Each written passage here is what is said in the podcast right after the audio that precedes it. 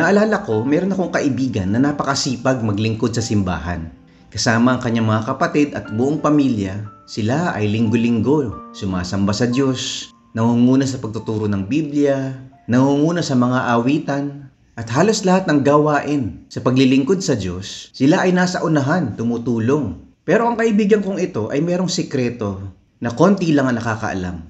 Pagdating sa simbahan, sila magkakapatid ay parang maayos, mababait, nagmamahal sa Diyos, nagpupuri sa Diyos, naglilingkod sa Diyos. Pero pagdating sa bahay, sila ay puro away. Sila ay nagmumurahan, sila ay nagkakasakitan, sila ay nagyayabangan. Ang gulo-gulo pala nila sa pamilya. Kapag ka nasa simbahan, ang bukang bibig ay papuri sa Diyos. Ang kanilang pinapakita ay isang banal na buhay. Ngunit pagdating sa bahay, sila ay puno ng galit, puno ng yabang, puno ng kasalanan. Nakakalungkot po ano? Marami daw mananampalataya ay ganyan ang ating mga buhay. Ang ating pagkakristyano ay parang damit na pinapalitan. Parang damit na hinuhubad tuwing lunes hanggang sabado, pero pagdating ng linggo, isusuot natin uli. Sa araw na ito, patuloy natin pag-uusapan ang aklat ni Hagay. At ang kanyang mensahe sa mga tao na naglilingkod sa Diyos, ngunit ang kanilang mga puso ay mali. The message of the prophet Haggai to the remnant people of Israel who came from Babylonian captivity back to Jerusalem. His message is how to experience the true blessing that comes from God. We see their commitment going through the difficulty of leaving their families from Persia to go back to the promised land. We see their commitment to the Lord that as soon as they got back to Jerusalem, they started rebuilding the altar and started to rebuild the temple. But they encountered strong opposition from the people of the land, and so the project stopped. Meanwhile, they got busy with their own work and they started to build their own houses. And the temple construction was set aside for 16 years. So Haggai rebuked the people and called them back to finish the building of the temple. The people responded and work in building the temple started again. So that was essentially the message of the book of Haggai. God will grant true blessing to us when we prioritize God, when we make Him first in our lives, and when we prioritize His work more than anything else, more than anyone else, tayo ay nakakaranas ng pagpapala ng Diyos sa tuwing inuuna natin ang Diyos. But Haggai goes a bit more deeper. Ito ngayon ang problema ng mga tao sa panahon ni Haggai. Sila ay naglilingkod sa Diyos, ginagawa nila ang tahanan ng Diyos, pero ang kanilang mga puso ay mali. Ang kanilang mga buhay ay puno ng kasalanan ang kanilang pagsamba ay hindi nakakalugod sa Diyos. Ginagawa nila ang tama pero ang kanilang puso ay mali. Ang kanilang labi ay nagpupuri sa Diyos ngunit ang kanilang mga ugali ay punong-puno ng kasamaan. Sila ay sumasamba sa Diyos ngunit sinasaktan din nila ang Diyos sa pamamagitan ng kanilang mga maling buhay. Ang resulta, sila ay hindi pinagpapala ng Diyos. It was not enough to reconstruct a physical temple. God never desires a beautiful building and lots of sacrifices from His people if their hearts are wrong, if their hearts are full of sin. So the message of Haggai is not only to exhort the people to continue working, building the temple of God, but to also to do it from a right heart, from a pure heart. In a sense, outward religiosity or external spirituality is never enough for God. God looks on the heart. Kung tayo ay abala sa pagsamba at paglilingkod sa Diyos, ngunit ang ating mga puso ay marurumi at makasalanan, para na rin nadudumihan yung ating paglilingkod at pagsamba sa Diyos. If we think God will bless us simply because we're doing good things and spiritual ministry, we are mistaken. God is not fooled by anyone who is serving Him but is hiding sin in his heart. Nasasaktan ang puso ng Diyos sa tuwing tayo ay naglilingkod sa Kanya at sumasamba sa Kanya pero meron tayong tinatagong mga kasalanan sa ating mga buhay. We often look at the outward, external, impressive activities. Lord, kita mo naman ha, ang galing ng mga ginagawa ko para sa'yo. But God looks at the heart. If our heart is wrong, what we're doing for God becomes wrong, even when we think it is right. Our hidden motives are important to God our private thought lives matter to God. Mas mahalaga sa Diyos na ang ating paglilingkod at ang ating pagsamba ay nanggagaling sa pusong malinis at buhay na maayos. The heart that God seeks is the heart that seeks God.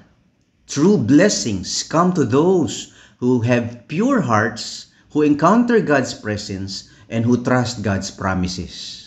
Sa madaling salita, tayo ay pagpapalain ng Diyos sa tuwing tayo ay naglilingkod sa Kanya, sa tuwing tayo ay sumusunod sa Kanya, sa tuwing tayo ay nagtitiwala sa Kanya, sa tuwing tayo ay sumasamba sa Kanya.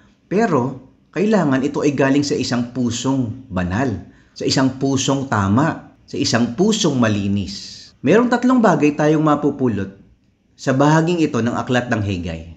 Ito yung una. God blesses us when our hearts are right with God. Tayo ay pinagpapala ng Diyos kung tayo ay may pusong malinis sa harap ng Diyos. Yun ang problema, ano? The people are not right with God. So the prophet Haggai spoke to them about it. Habang pinakikinggan natin ito, maganda rin na ating tanungin ang ating mga sarili. Kamusta ba ang ating relasyon sa Diyos? Tama ba ang ating mga puso sa harap ng Diyos? The Lord sent this message to the prophet Haggai. This is what the Lord of Heaven's army says. Ask the priest this question about the law.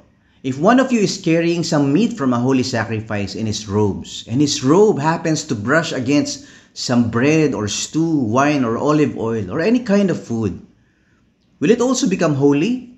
The priests replied, No. Then Haggai asked, If someone ceremonially unclean by touching a dead person and then touches any of these foods, Will the food be defiled? And the priests answered, Yes. Then Haggai responded, And that is how it is with these people and this nation, says the Lord. Everything they do and everything they offer is defiled by their sin. Dito, ipinakita ni Prophet Haggai na ang ating mga kasalanan ay mabilis kumalat at ito ay nakakahawa. Kahit na ang ginagawa mo para sa Diyos ay tama, maayos, mabuti sa panlabas, pero kung ito ay nanggagaling sa puso na marumi, parang nagiging marumi rin ang iyong paghahandog sa Diyos. Here is the point the Lord is making through Haggai and his questions. Just because you handle holy things does not mean that you are holy. In fact, if you are unholy and you handle holy things, you will in turn make those holy things unholy. Hindi porke gumagawa ka ng mga banal na bagay para sa Diyos ay banal ka na. In fact, kapag ka makasalanan ang iyong puso, yung ginagawa mong banal ay nagiging madumi. Simba ka ng simba, haleluya ka ng haleluya, umaawit ka ng papuri, naglilingkod ka sa simbahan, gumagawa ka para sa Diyos. Pero ito ay galing sa pusong masama at makasalanan at mayabang, pusong marumi. Lahat ng ginagawa mo para sa Diyos at lahat ng hinahandog mo para sa Diyos ay nagiging marumi kung ito ay galing sa maruming puso. Sin is so contagious that he who is affected by it spreads it wherever he goes. We cannot transfer holiness, but we can definitely transfer unholiness. Sa madaling salita, pag hindi maayos ang iyong relasyon sa Diyos, kahit anong gawin mong panlabas na spiritual o reliyosong bagay, paglilingkod sa Diyos at pagsamba sa Diyos, ito ay mali pa rin sa harap ng Diyos kung ang ating mga puso ay mali. So that is what's happening to the people during the time of Haggai. The people were going through the motions of religion. They were worshiping God, they were serving God, they were building the temple, they were working for God, but their hearts are not right with God. And their sin is defiling everything they did, even their worship. The people were unclean, and so their worship becomes unacceptable to God. Is your heart right with God? Unless we come to God to receive His mercy, unless we come to God in humility and repentance, to ask God to cleanse us, to forgive us, to renew us, to restore us. Everything we do for Him will not make us holy. Everything we do will not make it right. Kailangan nating lumapit sa Diyos upang tayo ay Kanyang linisin, Kanyang patawarin sa lahat ng ating mga kasalanan, itama ang ating mga puso at iayos ang ating mga buhay. Yun ang pagsamba at paglilingkod na hinahanap ng Diyos. Pusong nagpapakumbaba, pusong basag sa kasalanan, pusong handang magpabago sa Diyos, pusong handang tanggapin ang paglilinis ng Diyos. Ito naman yung pangalawang aral na pwede nating mapulot sa bahaging ito ng Hagay. God blesses us when our hearts respond to God's discipline. Tayo ay pagpapalain ng Diyos kung tayo ay may pusong handang magpaayos sa Diyos.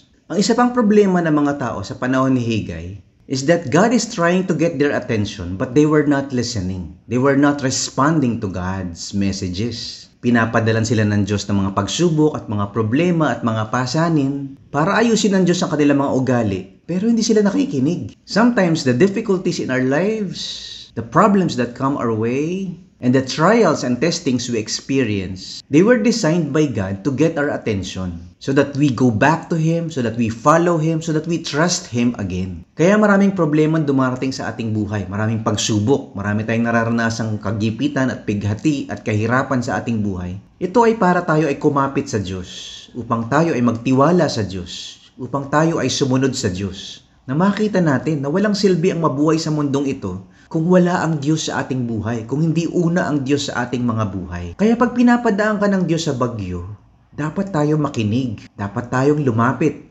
tumakbo sa Diyos. Look at what was happening to you before you began to lay the foundation of the Lord's temple. When you hoped for a 20 bushel crop, you harvested only 10. When you expected to draw 50 gallons from the wine press, you found only 20. I sent blight and mildew and hail to destroy everything you worked so hard to produce.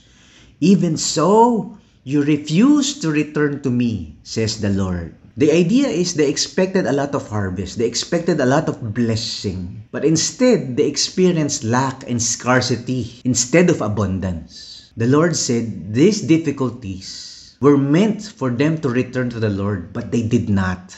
Yung kanilang mga problema, mga kakulangan, at mga kagipitan ay dapat nagtutulak sa kanila na lumapit sa Diyos, magpakumbaba at magbalik loob sa Diyos. Pero hindi sila nakikinig. Remember, during those times, it was an agricultural society. Yung kanilang mga ani, yung kanilang mga pananim, yung mga bunga ng kanilang mga tinanim, yun lang ang kanilang sweldo, yun lang ang kanilang ikinabubuhay. Kapag kulang ang ani, kapag mahina ang bunga, kapag kulang ang kanilang mga pagpapala, magugutom sila. All those difficulties should have turned the people back to God and caused them to see God's face. But it had no effect on them. Parang ang titigas ng mga ulo nila, hindi sila nakikinig sa mga disiplina at pagpapalo ng Diyos. Minsan kailangan tayong paluin ng Diyos bago niya tayo pagpalain. Minsan kailangan ayusin ng Diyos ang ating mga puso bago na tayo bigyan ng mga bagay na kailangan natin. Kapag ka masyado tayong mayabang, masyado tayong makasarili, paano kapag papalain ng Diyos? Yung pagpapala, magiging Diyos sa buhay mo. Makakalimutan mo ang Diyos. If our heart is not right, So sometimes God sends us testings, trials, difficulties, suffering, and lack, and poverty. Just like what the people of Haggai went through. Dahil nais ipakita ng Diyos na mas mahalaga na ang ating puso ay maayos, na ang ating buhay ay tama, nang higit sa anumang pagpapala. So God sends discipline to correct our lives. God sends difficulties to purify our hearts. God sends trials and testings so that we can put our faith in God. Ikaw ba pag dumadaan ka sa bagyo at problema at mga sakuna at dumadaan ka sa kaguluhan at kagipitan, Diyos ba ang una mong naiisip? Diyos ba ang una mong tinatakbuhan? Ang una mo bang tinatanong eh, Lord, ano bang inaayos mo sa buhay ko? Ano bang tinuturo mo sa akin? Paano ba palalalimin ang pananampalataya ko ng pinagdadaanan ko ngayon? It is never pleasant when God disciplines us. However, He is doing it for our good. The Bible says, God disciplines those He loves. Kapag ka mahal ka ng Diyos, aayusin niya ang puso mo, aayusin niya ang buhay mo. At kung ikaw ay handang magpaayos sa Diyos, ikaw ay magiging banal, ikaw ay magiging matagumpay, at ikay pagpapalain ng Diyos. So when God sends discipline in your life, when God sends difficulty in your life, we have to turn to God and trust Him and draw closer to Him because He is preparing us for greater things. He is preparing our character for good things. Ito naman yung pangatlong aral na pwede nating mapulot sa bahaging ito ng Hagay. God blesses us when our hearts rely on God's faithfulness. Tayo ay pinagpapala ng Diyos kung meron tayong pusong umaasa sa katapatan ng Diyos. So this time, Haggai is calling the people to look forward to God's future promises. He invites the people to see what God is going to do for them In the previous verses, Haggai is calling the people to repentance. This time, Haggai is calling the people to dependence. Haggai's prophecy reminds us to rely on God for blessings, for provision, for protection, na ang Diyos lang ang ating pinagmumulan ng pagpapala, pag-iingat, at tagumpay sa ating buhay. Kaya dapat tayong tumingin sa Kanya, at dapat tayong umasa sa Kanya. Dapat tayong magtiwala sa Diyos. The day when the foundation of the Lord's temple was laid. Think carefully. I am giving you a promise now while the seed is still in the barn.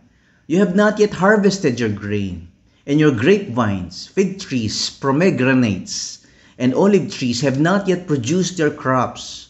But from this day onward, I will bless you, says the Lord. So Haggai tells the people to anticipate the blessing and the provision of God, even when they cannot see it yet.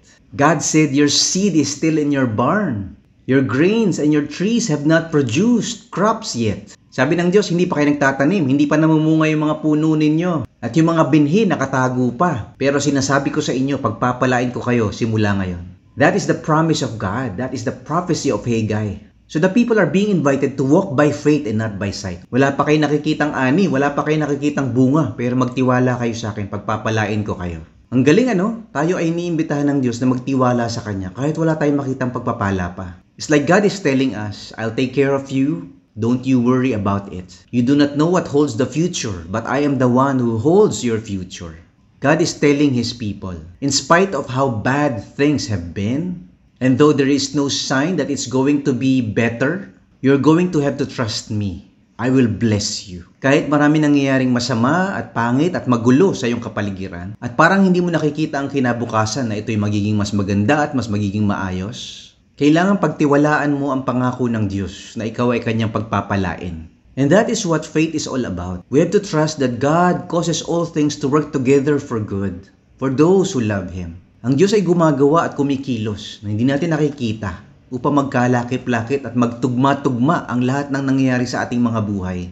Mabuti o masama, maganda o pangit, masarap man o masaklap, God is causing all things to work together for our good. We may not see things clearly, we may not understand why things happen, but we can trust God. We can hope in God. That's the message of Haggai. The heart that God seeks is the heart that seeks God. True blessings come to those who have pure hearts, who encounter God's presence, and who trust God's promises. Ang pusong hinahanap ng Diyos ay ang pusong naghahanap sa Diyos. Ang Diyos ay hindi nai-impress sa ating mga magagandang paglilingkod, magarang pagsamba, mahusay na mga handog. Ang hinahanap ng Diyos ay ang ating puso na nagpapakumbaba, ang ating puso na humihingi ng kapatawaran sa ating mga kasalanan. Ang ating puso na nauuhaw sa presensya ng Panginoon. Ang ating puso na nagtitiwala sa Diyos. God blesses us when our hearts are right with God Pinagpapala tayo ng Diyos kung tayo ay may pusong malinis sa harap ng Diyos. God blesses us when our hearts respond to God's discipline. Pinagpapala tayo ng Diyos kung tayo ay may pusong handang magpaayos sa Diyos. God blesses us when our hearts rely on God's faithfulness. Pinagpapala tayo ng Diyos kung tayo ay may pusong umaasa sa katapatan ng Diyos. Tayo po'y manalangin. Panginoong Diyos, kami po ay nagpapasalamat sa araw na ito na kami ay iyong kinaugnay sa pamamagitan ng iyong mga salita. Panginoon, turuan mo po kami na ang aming mga puso ay handang magpakumbaba, magpalinis sa iyo. Patawarin mo po kami sa aming mga kasalanan. Gawin po ang aming mga puso ay nauuhaw sa iyong presensya, sa iyong kabutihan, sa iyong kagandahan at sa iyong pagmamahal. Lord, I pray that our hearts will be right with you. I pray that our hearts will be reliant on you. That I pray that our hearts will respond to your discipline Lord, I pray that we will become the people that you want us to be. Panginoon, turuan mo po kami na magtiwala sa iyo kahit di namin nakikita ang mga pagpapala. Na magtiwala na ikaw ang may hawak ng aming mundo at ng aming mga buhay. Ano man ang aming pagdaanan, Lord, sa iyo kami titingin. Turuan mo po kami na makinig sa iyong mga pagpapalo. Lord, that you are, when you are disciplining us, when you are teaching us, when you are transforming us, I pray that we will be humble to change our ways. Lord, we love you, we honor you today. Sa iyo lahat ng papuri at pagsamba at pagmamahal na galing sa aming mga puso. Amen.